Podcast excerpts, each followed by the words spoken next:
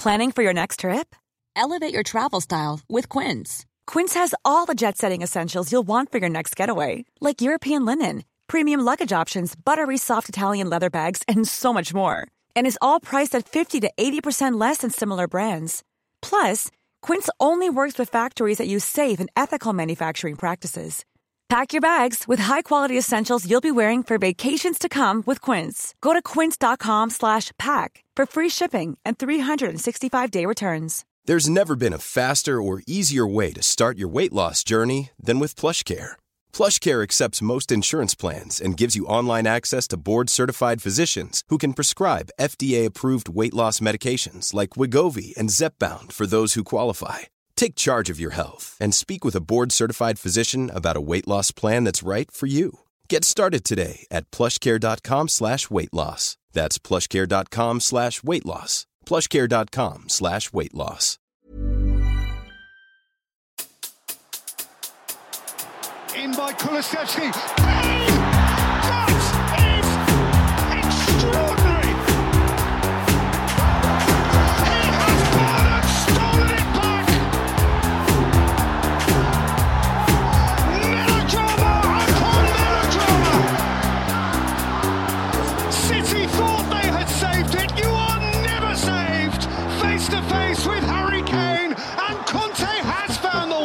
Welcome, listeners, to the Extra Inch. My name's Windy, and I'm joined by my sidekick and best friend, Bardi. Hello, Bardi. Hello, Windy. And our tactics guy, and a man who has things to say about Roberto De Zerbi. It's Nathan A. Clark. Hello, Nathan. That's me. And Bardi, it was a sublime defence splitting pass from central midfield that set the goal in motion, wasn't it? it was it was a beautiful pass. His vision and his ability to play it as he slipped on his backside was was quite incredible. It just made it better. I a little mean, flourish at the end of the pass. it's great that once a season he decides to play a little through ball. There's someone shared the clip that he did against Leeds where he chipped it across to Kane, and then obviously the pass yesterday was amazing. Why can't he do it more? That's the question, Windy. That's the question for you. Why doesn't he do that more often? Well, Nathan, um, suggestion is that it was a rehearsed automation. Yeah, it feels that way. It feels that way. I think if you watch it back, um, you can see that both Kane and Richarlison have come towards the ball. Yes. Um, uh, Kulusevski is way over wide right, and for a lot of the match, um, Emerson Royal, who I'm sure we're going to talk about a fair bit, was sort of playing narrow and central, um, where Davies was was stretching the left flank. Um, but then the moment Højbjerg sort of stepped forwards after we'd moved it around the back a little bit by the keeper, um, the two wing backs both sprint forward. Um, that to me, you know, screams of a of a rehearsed move, and and knew exactly how to combine.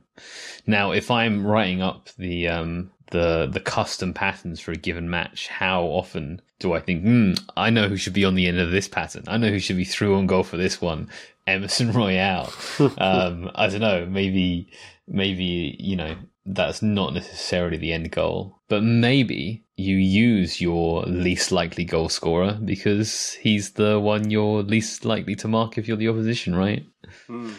It's like the old um the old power league five aside tactic of you just leave their worst player open and just just try and try and like get them at the last minute instead focus on the better players. So perhaps yeah. as as someone who was frequently the worst player at five aside, um, I've got a lot of experience drifting into space. That's because because you can get away with it. And if I've got enough room to have my terrible touch and then pick out a pass or something, you know, you can it levels the playing field a little bit. Yeah, yeah. It's your it's your space invading skill, not Yeah. the fact it's not your talent. well, it's both. It's it's a lovely combination. It's a real marriage of the two. Well, what worked out really nicely, you know, Emerson is a very poor striker of the ball generally, um, but Davies played his pass in such a way that Emerson could just literally pass it into the corner. It, Yeah. wa- it was really nicely played from Ben Davies, who we will definitely be talking about um, as well. I think the finish itself speaks to rehearsal because I think that um, like if you're drilling that play and Royal's repeating through on on goal and he knows to tuck it away. Like maybe the first kind of times Yeah. he lashes at it and they're like, just tuck it away, just place it. And then he does that and then, you know, because that's the kind of thing that they would they would work on. They'd pick that up when rehearsing that pattern. And For then sure. you go into that strike and you have that confidence and you know that you can just tuck it away in, in one of the corners. Completely agree.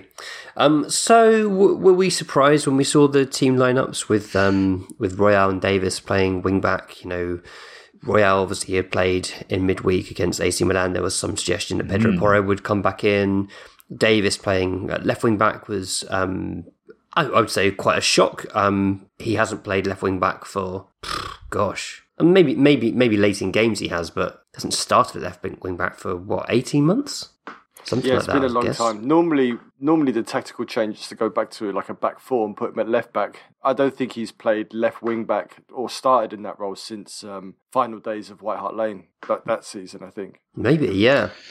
It's probably one. There's probably one or two in there somewhere, but um, to to the to the wider point, definitely true. Um, I was I was frustrated. I was frustrated with the lineup for sure. Um, really pleased to see uh, Richarlison, Yes. but I was very frustrated by the selection of wing backs. Um, and I'm not backing down from that because they scored in the second half because I felt the first half um, really underlines their their shortcomings as a sort of ident- dynamic attacking wing back duo.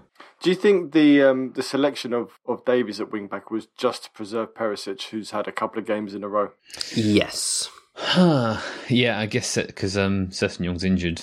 Yeah, I guess so. I guess taking a step back and recognizing that you know if Perisic is going to play again midweek, um, it makes some sense. Just maybe you would think that the way round to do that would be to save, would be to you know use Perisic as a as a battering ram against the team who are going to sit deep, and and go with Davies for a sort of more dynamic up and, up and down game where he has to defend. But then saying that, to be honest with you, um, you know, uh, unfortunate uh, podcast word choicing ahead of a second leg. They don't have much threat down their right hand sides. uh, AC Milan, that is. So Yeah. So yeah, no, carry. You know, no, they got it. They got it the right way around. Then fair enough. Um, but yeah, the obviously the, the story of the game is is a, is the difference between the two halves. In the first half, when um, West Ham sat deep, let us have the ball, we had a, a load of the ball. We had we had almost as many final third passes in the first half against West Ham as we did in the entire game against Leicester. Mm.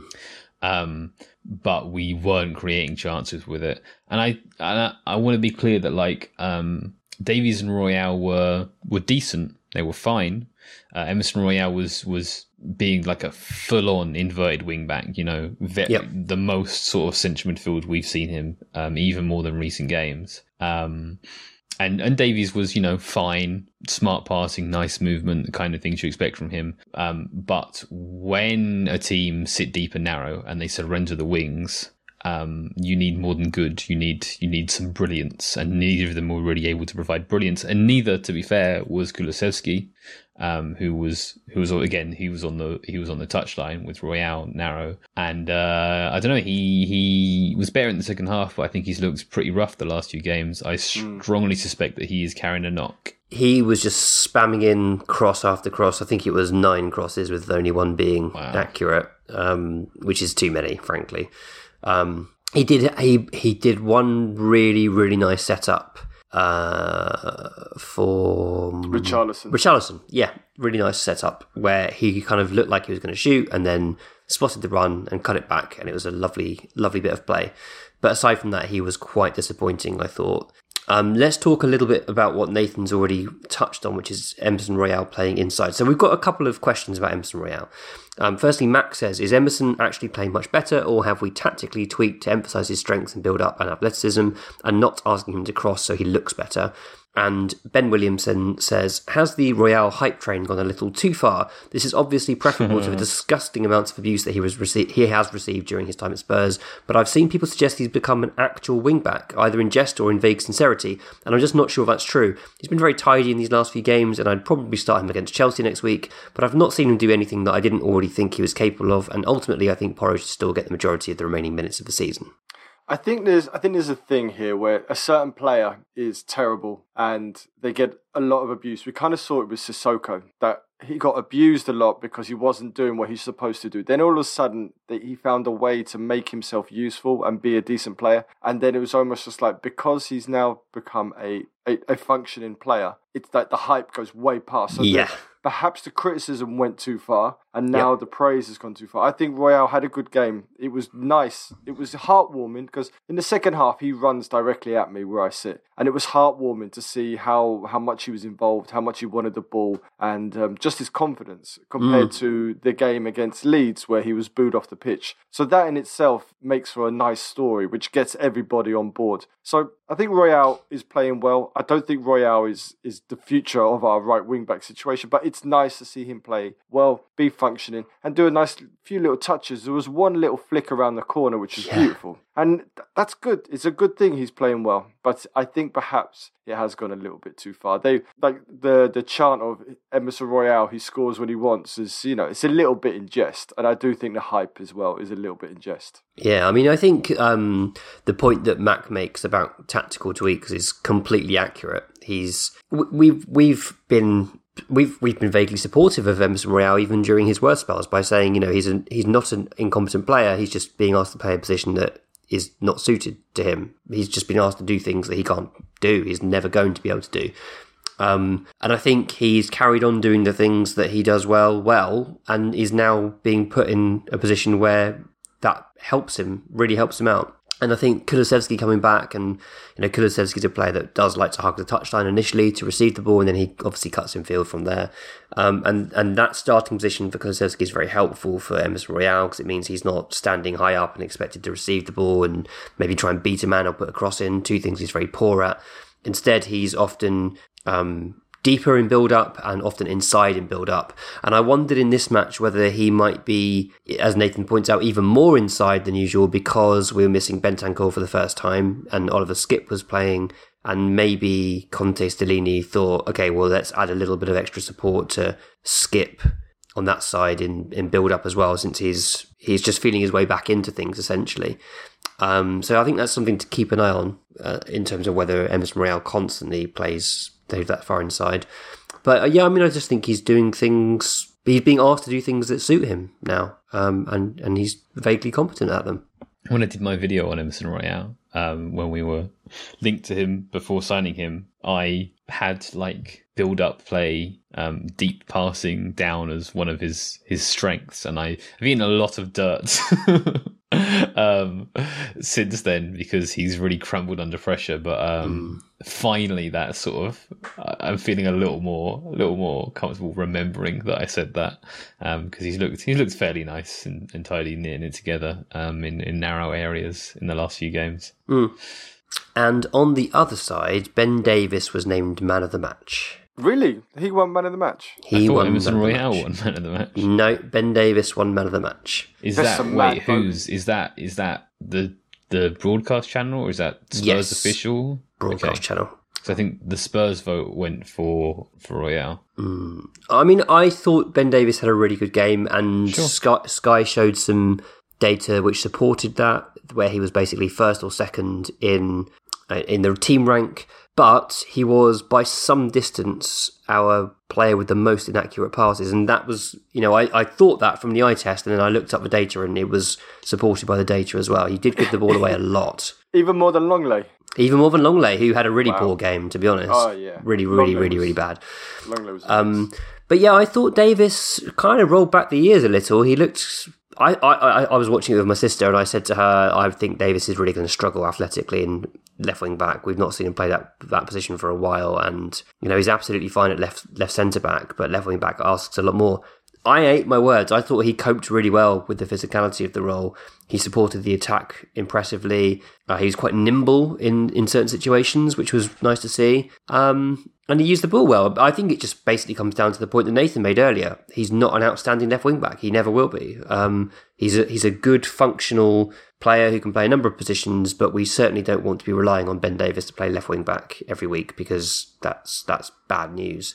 Um, but he had a really really impressive game. Ben Davies is a, a useful player. He remains a useful player. He's boiled chicken, man. He can go anywhere and on anything with anything, and he'll serve a purpose and he'll do okay. Um, as a left as a left sided centre back, he's fine. He, we need to do better. As a left wing back, he's fine. We need to do better. He's just he's just gentle. Ben is just pretty good.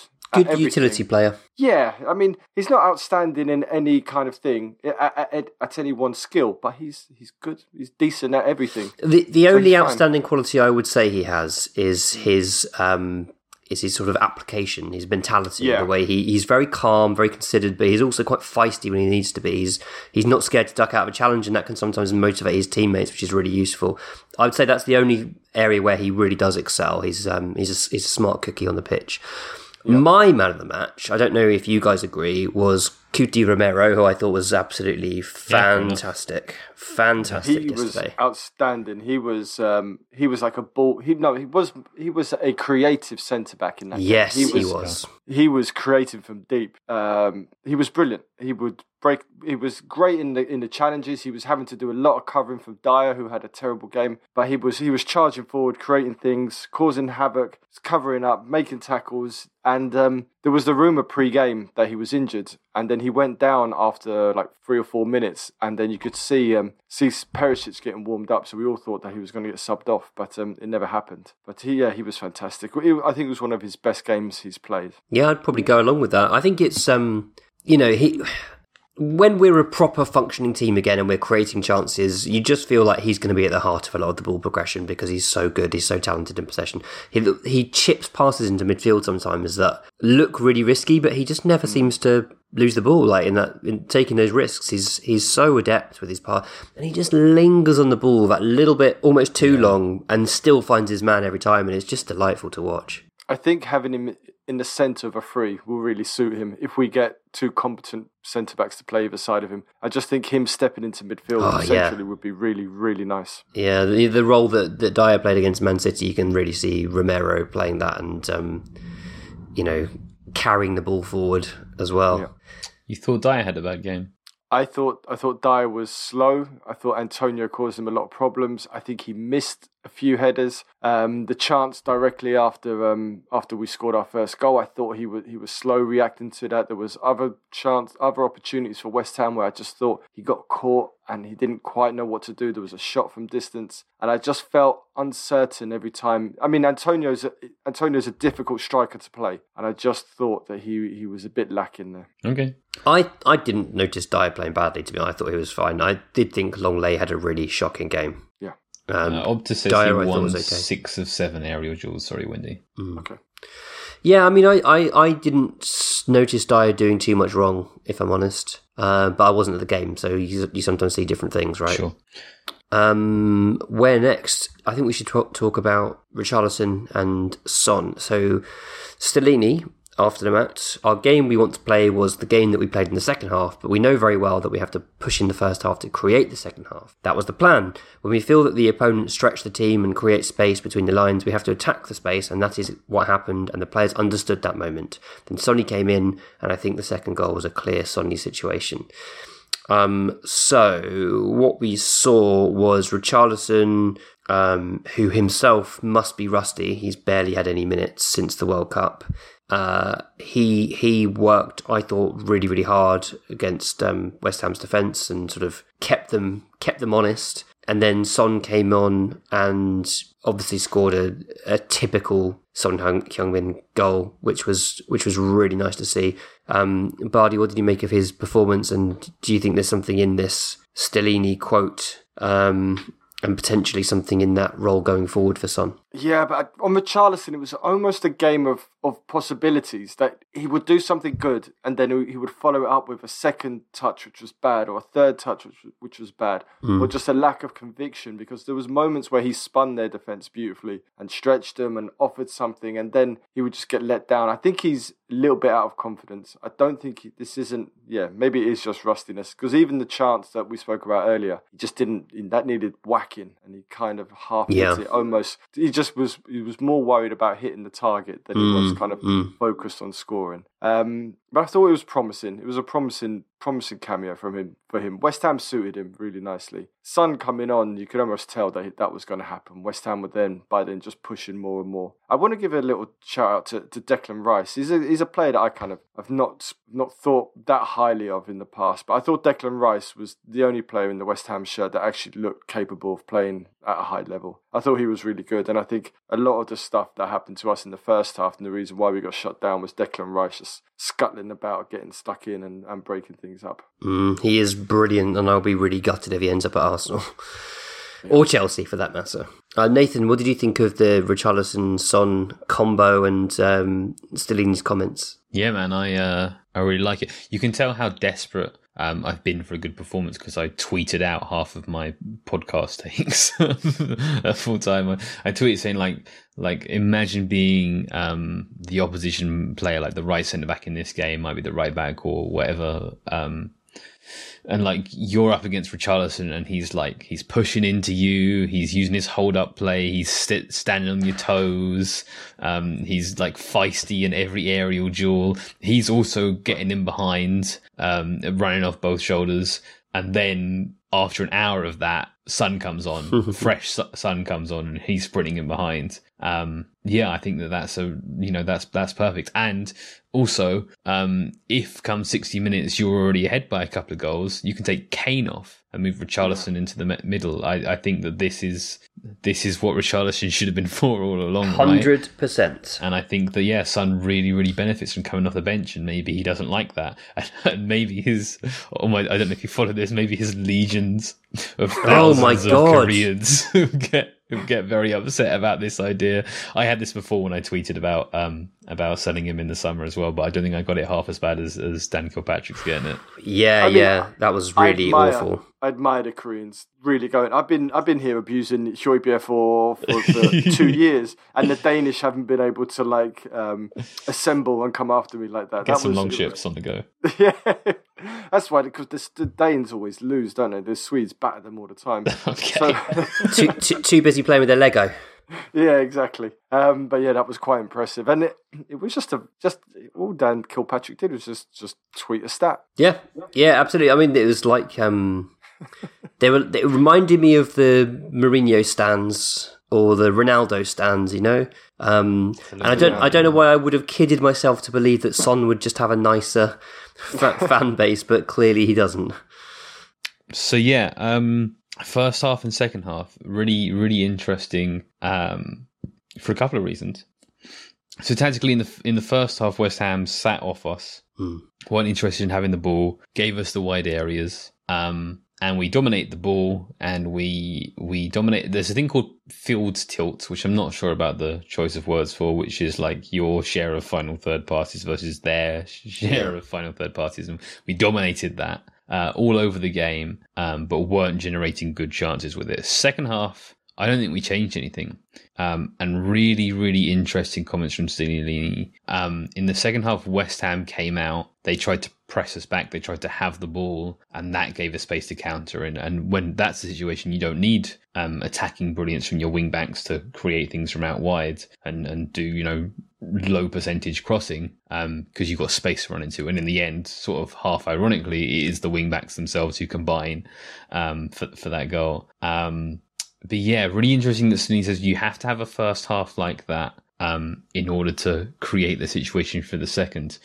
So look, I mean, the bigger point of analysis for me um, is I've been banging on for weeks now that I think the Spurs have a fitness issue, and this is a sample of one game. I think I might have to throw that theory away because this is after we played, you know, twice this week and we went out there and we fought hard two halves. We we we controlled midfield and dominated the game in the first half, and we dominate the transitions and hit them on the counter in the second half. That's that's a full ninety minutes of being all over the opposition, and I can't explain why. It doesn't make any sense because before when we did that against City, we'd had we'd had basically two weeks off, and this time we've had barely two days off. So what the hell is going on? And um, how much is it down to Conte Well- being in Italy?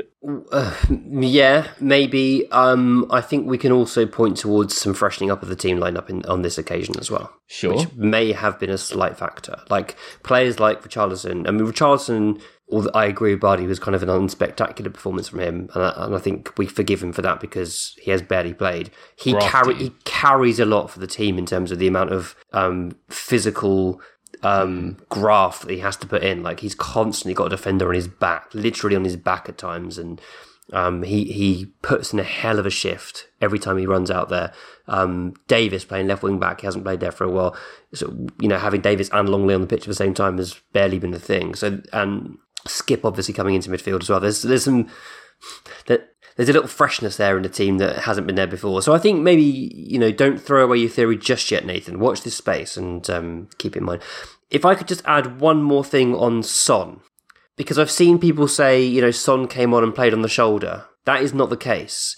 Uh, Son came on and played the same role that he always plays, and he lost the ball in our defensive third dangerously at least twice, maybe three times. And I was I was getting cross with him for losing the ball. Like this is after he scored, so you know you're happy with him that he scored his goal. Great, he, made, he did what he always does brilliantly, which is make a shoulder run and get on the end of a Harry Kane pass. But he still cannot cope with the back to goal stuff that that Conte wants him to do. He is just fundamentally not that guy. Um, and you know, ultimately, we're asking him to do things in the same way that we do with Emerson Royal. We're asking him to do things he can't do. Um, you want to get the best out of Son, you have him constantly on the shoulder, or you have him where he used to be under early Pochettino. He's out wide on the wing and he's sizing his guy up and he's beating him on the outside and getting crosses in or whatever. Um, don't have him back to goal in his own half. It's it's a recipe for disaster. Match of the day seems to suggest that the the change in our performance was was us speeding it up.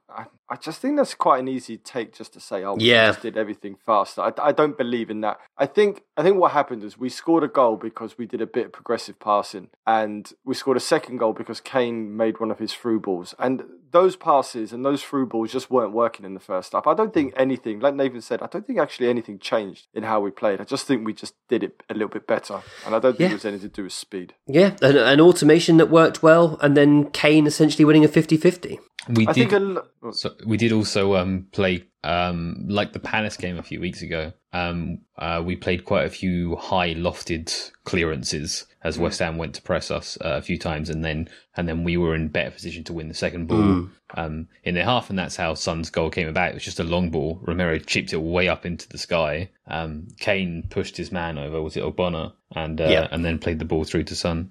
I just think a lot of the time with this Spurs team is we got to get our head around the fact that we're just going to keep knocking on doors, uh, but not in a creative way. We're not we're not trying to sell anything amazing. We're knocking door to door and just trying to sell some feather dusters or some cleaning products. Eventually, something's going to work, and we're going to make a sale, and we're going to score a goal. And I think that's just the way we play at the moment. I think we just need to get used to it. That we're not going to play this this beautiful, wonderful passing football. It's going to be repetition, repetition, and, and it's going to work for us more times than it doesn't. And that's kind of the reason why we're in the top four because it, it, it does work, but not all the time. But when it does, we score and we win. I want to say two more things in this game. Firstly, little shout out to Oliver Skipp, who I thought had an incredibly tidy match. Again, another player who's barely played, um, and he gets a lot of criticism and has been getting a lot of criticism, which I can't understand about being a sideways and backwards player. I saw him play some really nice, snappy, punchy forward passes in midfield, especially early in the game. Thought he he did a really really good job, especially given that he picked up an early yellow card, and that can't have been easy to kind of tread that tightrope. And the other thing I want to say is West Ham are terrible now. Oh my god, so shit. I hadn't realised like how bad they'd become this year. And like Bardi says, Declan Rice was the only one in that team who looked anything. I can't believe Ogbonna is is still playing football. He's been around for, for a, a decade and he's still knocking around. He's Hmm. He was rubbish a decade ago. and uh, West Ham are trying to stay in this league with him at centre back. It's just ah, it's just amazing how how much money they've spent. Scamacca, all these guys, they've just wasted money and they, they're in a bad place. Yeah. They'll probably stay up because I reckon there's more inept teams than them. But yeah, that's not good. They're not massive. They uh they've got a surprisingly good um expected goals against records. They're like fourth or fifth or something in the table for their underlying defensive numbers, but it is not it's not materializing on the pitch. Yeah, I sent I sent an email around my my weekly email to the xSubs where I mentioned that uh, they are massively underperforming their expected goals for and expected points. Um, they they're about tenth, I think, on expected points. Um, obviously they're like third bottom in actual points, um, but they are 10 goals short of their expected goals, which is by a distance the worst in the Premier League. Uh, and the biggest culprit is Jarrod Bowen, which I was quite surprised at. Obviously, There- he's just not taking his a few- chances. There's, yeah, there's just quite a few players in that team that are really kind of patchy. Su- Souček might have a, a run of games where he just bangs in a couple of headers. Antonio's the same. Bowen's the same. Um, the I think if they don't go down this year, when they sell Rice, I was going to say Damien Rice, when they sell Rice this, when they sell Rice this summer, then they'll definitely be Yes. done the season after. Yeah, good shout. Good shout.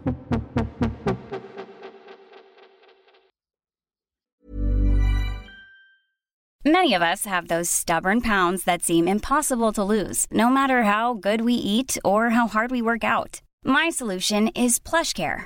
PlushCare is a leading telehealth provider with doctors who are there for you day and night to partner with you in your weight loss journey. They can prescribe FDA-approved weight loss medications like Wegovy and Zepbound for those who qualify. Plus, they accept most insurance plans. To get started, visit plushcare.com slash weight loss. That's plushcare.com slash weight loss.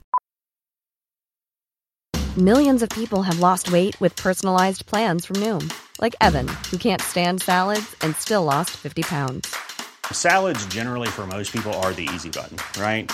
For me, that wasn't an option. I never really was a salad guy. That's just not who I am. But Noom worked for me. Get your personalized plan today at Noom.com. Real Noom user compensated to provide their story. In four weeks, the typical Noom user can expect to lose one to two pounds per week. Individual results may vary.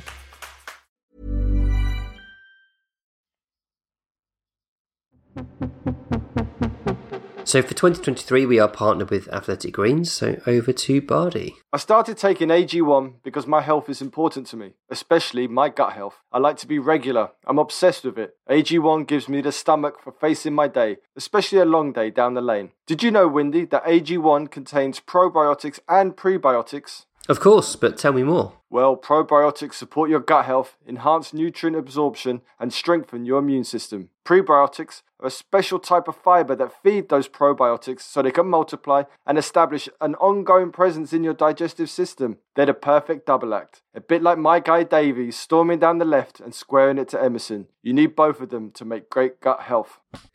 In 2020, AG purchased carbon credits that support projects protecting old growth rainforests and also donated over 1.2 million meals to kids. To make it easy, Athletic Greens is going to give you a free one year supply of immune supporting vitamin D and five free travel packs with your first purchase. All you have to do is visit athleticgreens.com forward slash extra inch. Again, that is athleticgreens.com forward slash extra inch to take ownership over your health and pick up the ultimate daily nutritional insurance. So obviously West Ham was our second game this week. Uh, we'd all had to sit through the misery fest that was AC Milan away. Um, goodness me! I mean, that actually feels like a long time ago, and uh, it does. And and having the win, like having just happened, makes the Milan defeat seem feel less awful. But it was terrible, was it not? Try um, walking up this spiral, this spiral, um, oh, mate, this spiral corridor. mate. to go all the way to the top and and and watch that. It was um it was quite the dour game. How was your trip to Milan, mate? My trip to Milan was was pretty good. A little, I wanted to be there a bit earlier in the day, but flights were delayed and everything. Oh yeah. But uh, San Siro has been a, a stadium that I've always wanted to see and experience, and it, it's incredible that you can have such a bad stadium but such an amazing stadium at the same time. so, like when you're sat there inside the stadium just watching the football and feeling everything around you, it's incredible. But the moment you look to the left or try to do anything humane, like eat, go to the toilet, or drink, or just move around, it's it's just awful. Um, yeah, and the game, I, I kept I kept expecting Spurs to spark into life. I don't know whether that was the Sambuca in me or it's just my I wasn't, so probably.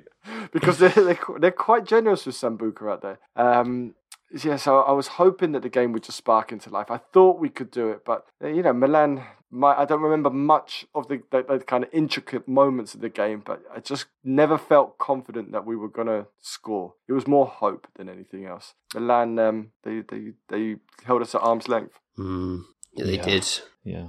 Well, I I was pretty confident going into the game that like it wouldn't be a good game for the neutral. Um, I said that like I did, I did a preview video. I said like um, neither team are really looking to have the ball. Both team are a significant advantage if they can make the other team have the ball. Um, so whoever scores first probably wins. Hopefully that doesn't carry through to the second leg, uh, and then we can offer something else there. Um, Milan, yeah, been going through a really rough patch. They're sort of they've they're doing sort of back to basics stuff at the moment, um, and playing with the back three, and that back three matched up really well. They they put their three defenders on off three attackers really well, and were um, pretty hard into all of them when they received. I think yeah, fouled Kane a, a significant number of times. Yes. Oh, by the way, it was probably a handball in the West Ham game. Oh, Um, yeah, yeah. uh, but yeah, just a miserable anti-football double-ended game. Oh, God, Um, yeah. I said that I didn't think we'd score, but actually, um, we had like eight corners, and we're one of the best teams in the world at tackling corners, and they're one of the worst teams in the world at defending corners. So uh, we probably should have done something there. It was really interesting because um, I picked up in the tape that Milan have a very significant issue at the near post, and we attacked the far post again and again and again. Um, so I don't know why that was happening. What whether you know we wanted to decoy the near post, make them worry about that because that's where they've been maybe focusing, and and then hope to hit the far post. I thought that was very strange. Um, but maybe we'll mix it up and go back to the near post in the second leg, and that will catch them off guard or something. But uh, could probably do with a set piece goal in, in the second leg. I mean, the longer the second leg goes on, the more Milan are going to stodge it up. Mm. And you, you're right, they're back to basics. So they've now had three 1 0 wins in a row. Yeah. Uh, that's exactly what they're doing. They've gone binary.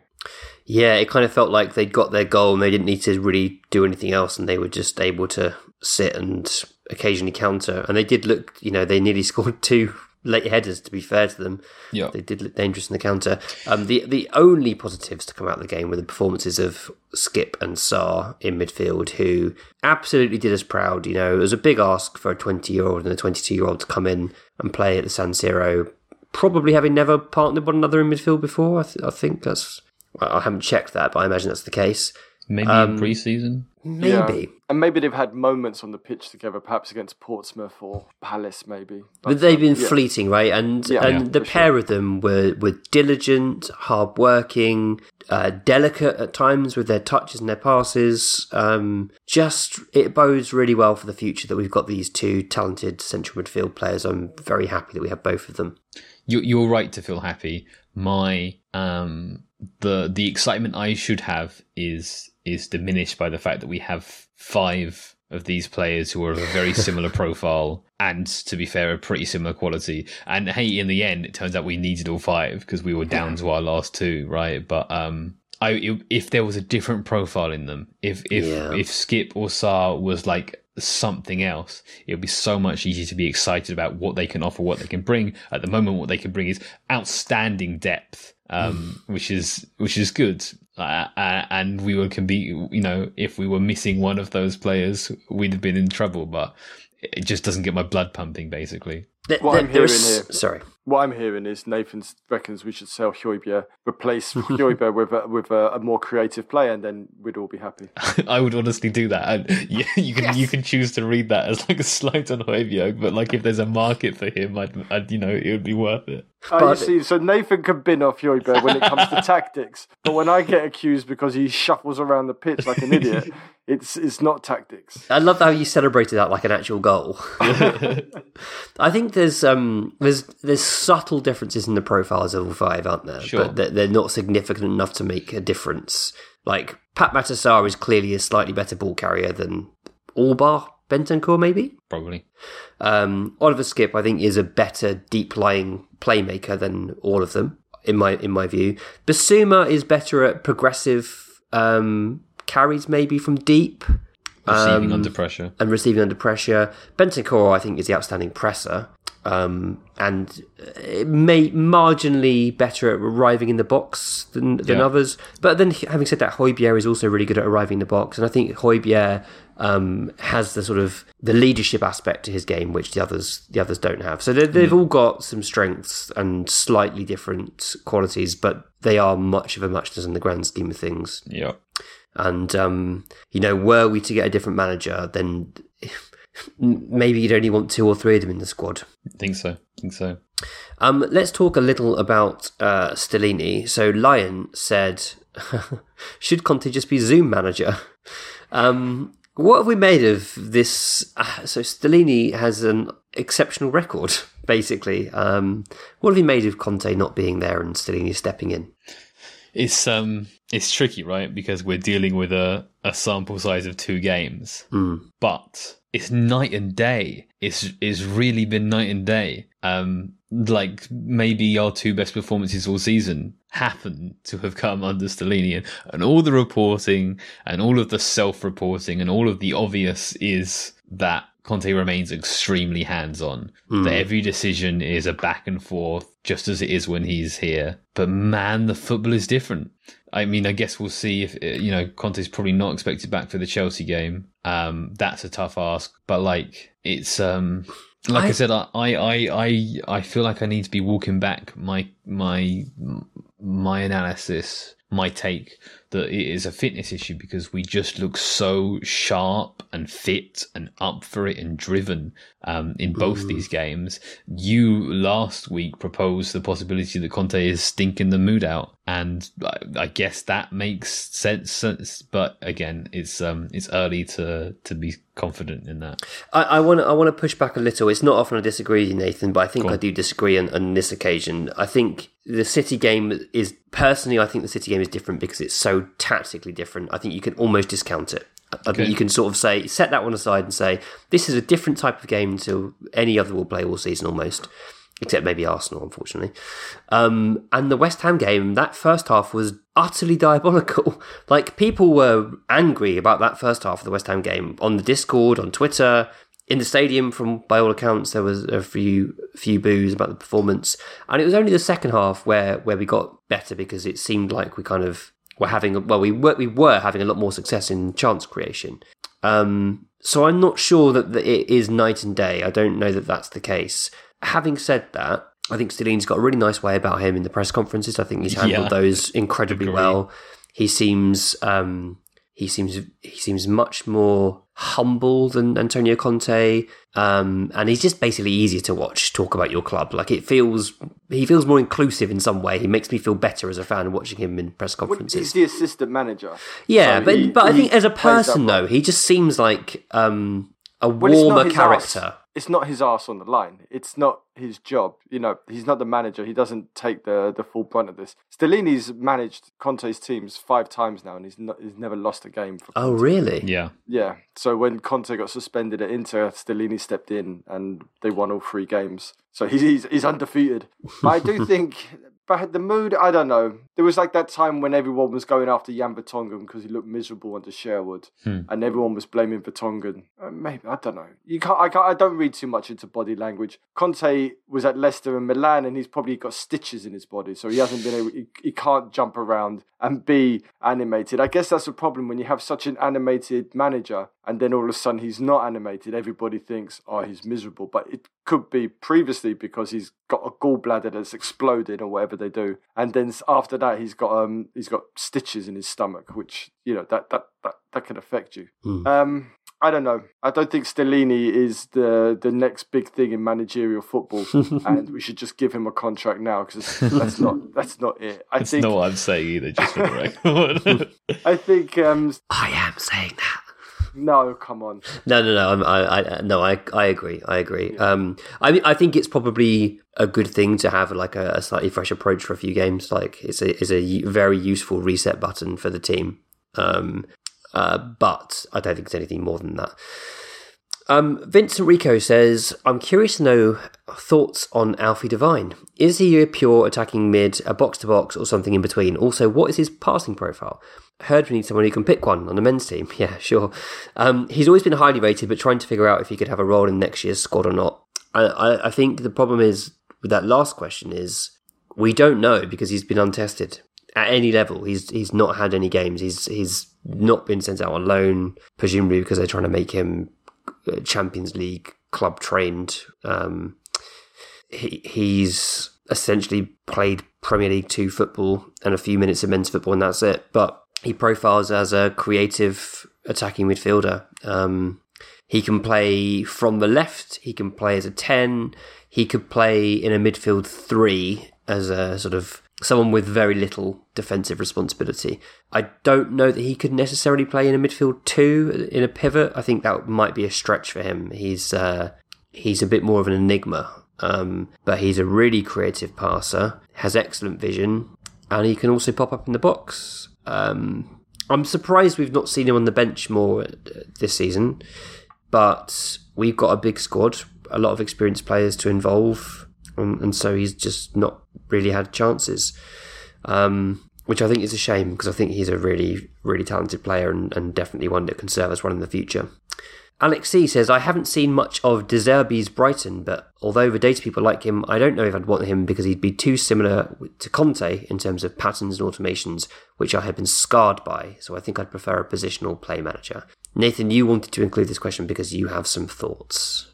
Yeah, so there was a, a thread going around um, recently, um, pops up on Reddit as well, and then this has been a sort of a comment talking about the similarities between De Zerbi and Conte. So I just wanted to touch on um, why, as someone who has been critical of Conte, um, although I, I recognise his brilliance, I'm I'm really excited about potentially being linked with De Zerbi at some point. Um, which is that yeah, they have some very similar principles in terms of they want to build up from the back and draw the opposition on. Um, but I feel like I think De Zerbi's is is less heavily automated. It's a bit more um, individual. It's a bit sort of closer to the ideals of positional play rather than completely um, prescribed, prescripted moves in advance. Although maybe there's some of that. Um, but also a very important difference is is off ball. So Brighton under De Zerbi are one of the highest pressing teams in the league, um, mm. and they weren't, by the way, under Potter. Potter had them sit in a middle block a lot of the time. So that's mm. that's something that he's come in and changed. Um, it's kind of something that we saw against West Ham. Is we we, we are leaning more that way. Um, but certainly looking at the season as a whole, this and last season, um, Conte's career as a whole, um, the the defensive approach is very significantly different, and that I think that that is um, enough to see it as very different football as a whole, and uh, a very different experience watching it as a fan, and a very different applicability to the continuous development of modern football. I I like I've liked De Zerbi for a few years. When Nathan did his uh, manager list um, back in February 01, and um, there was all the, the regular names on there. I wanted De Zerbi on the list. I was it was over overruled because he's Italian. I wanted Gasperini and De Zerbi on there. Um, on a personal level, I, I don't want another Italian because I'm fed up of having to protect them like their family. so let's let's not go Italian unless it's Spalletti. I'll take Spalletti in 100. percent because you've got to win the league with Napoli, man. And if you win the league, winning the league with Napoli is like winning the league with Tottenham. That's something that doesn't happen unless Maradona's there, and that's like the, one of the, the greatest footballers ever existed. So if you can win the league with, with Napoli, then you need to be taken seriously for for for another big job. Spalletti is an interesting one. Um, obviously he's been on the scene for a very long time, mm. but his success with Napoli is a bit out of the blue. Um, not to say that he's done poorly elsewhere, that's not what I'm saying at all. But to, to again, like you're saying, to take Napoli to, to be likely title winners is quite special. Um, I, I, think he's doing a, an excellent job, and again, he's done good work elsewhere. Um, but I think, you know, opposite to what I just said about De Zerbi, I feel like um, the possession isn't that heavily structured um, that it's quite improvisational in a sort of I don't know. Um, well, I guess Wenger's Arsenal kind of thing, making it up as you go along. Um, and I think that that works for Napoli because they have the vibiest squads in the mm-hmm. world right now. They're they're such an individually creative and fun and free uh, squads that even has a Ndombele coming off the bench to to play in it. Um, that they can improvise you know, 90 goals in a league. And um, I think very few other teams can reasonably do that. Which is not to say there isn't anything going on in terms of planned possession, but I think they're just such a technical um, and well balanced squad that um, that he's maximizing them through um, less organized means, and that is less applicable to to Spurs, basically. Uh, if you want to support the podcast, you can do so through our Patreon, patreon.com forward slash the extra inch. We have 1,200 xSubs now, a fantastic community of people. We have a Discord, a thriving Discord, and Bardi is currently making some championship manager content. Yeah, I'm playing Champman 0102 and I've now reached squeaky bum time in in my second full season as as the manager Tony Bardi. We've, um, I don't want to spoil the previous episode, but we've got some big games coming up and it's whether or not I can do something that Pochettino and Conte and other other top managers have, have been unable to do and win us something. So um, tune in to see if I if I'm able to be the greatest manager that Spurs have ever had. And to round off the podcast, I just want to ask this because I want to see Bardi's furious reaction. This is from Cal the Aggregator, who says, What's your McDonald's order? Bardi, when was the last time you had a McDonald's?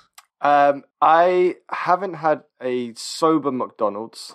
I've, well, I, well, confession time. I've had one sober McDonald's in the last eight years, and that was um, maybe four months ago. And it was eleven o'clock at night, and there was literally nowhere else open, and I was starving, and I was driving, and I had I had to eat something, so I had a McDonald's. And what did you order?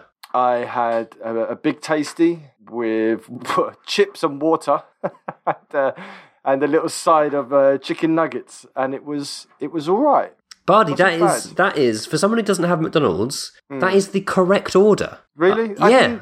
I, I, found the big tasty a bit wet and a bit slippery. You know when you grab it and it and it starts to slip out the bottom, and then you're in that problem where you're having to try and rotate it.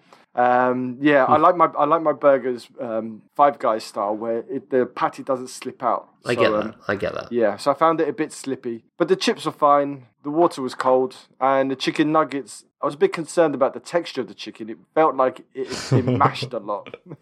yeah, yeah. You, you, you have to not think about what's inside them when you eat them. It wasn't fibrous as like I would like my chicken nuggets to be. You know where you can see the fibers as you pull it apart. Yeah, they are yeah. very much formed from off offcuts of chicken, aren't they? Yeah. Um. But yeah, yeah, no, absolutely. I, um, um, the water is questionable. The rest of it, I think that's a that's a solid order. Nathan, how about you?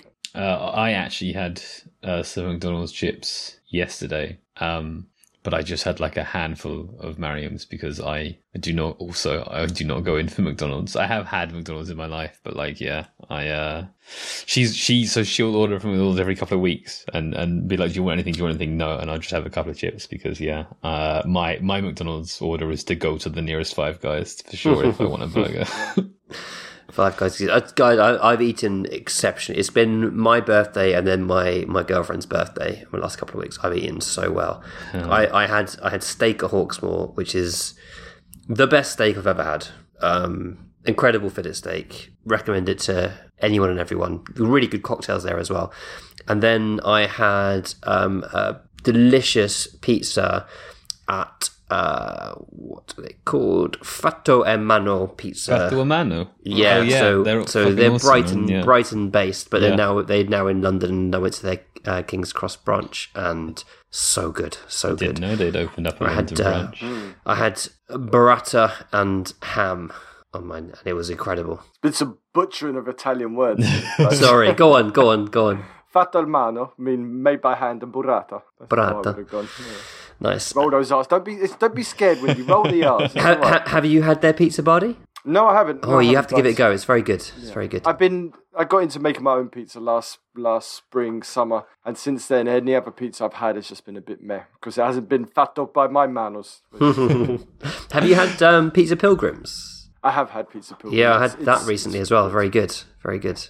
Buddy mentioned to me in passing the idea of getting myself a pizza oven, and mm. then um, my parents, when I moved house, were like, "Do you want a gift for the new house?" And I was like, um, a, a pizza oven," and we've used it once. So the weather's been bad. The weather yeah, has been bad the whole time. You have been listening to the Extra Inch with me, Windy, my sidekick and best friend Bardi, and our tactics guy Nathan Clark.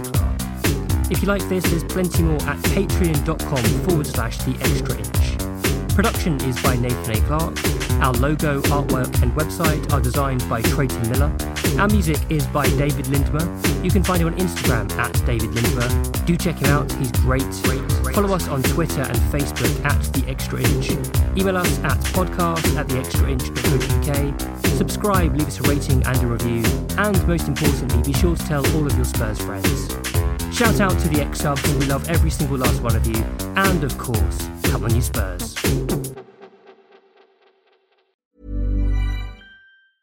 Small details are big surfaces, tight corners are odd shapes, flat, rounded, textured, or tall.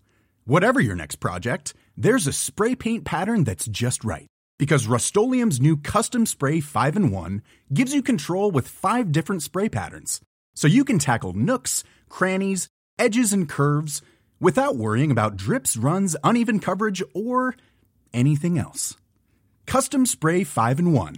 Only from Rust When you need mealtime inspiration, it's worth shopping Kroger, where you'll find over 30,000 mouthwatering choices that excite your inner foodie. And no matter what tasty choice you make, you'll enjoy our everyday low prices, plus extra ways to save, like digital coupons worth over $600 each week. You can also save up to $1 off per gallon at the pump with fuel points. More savings and more inspiring flavors make shopping Kroger worth it every time. Kroger, fresh for everyone. Fuel restrictions apply.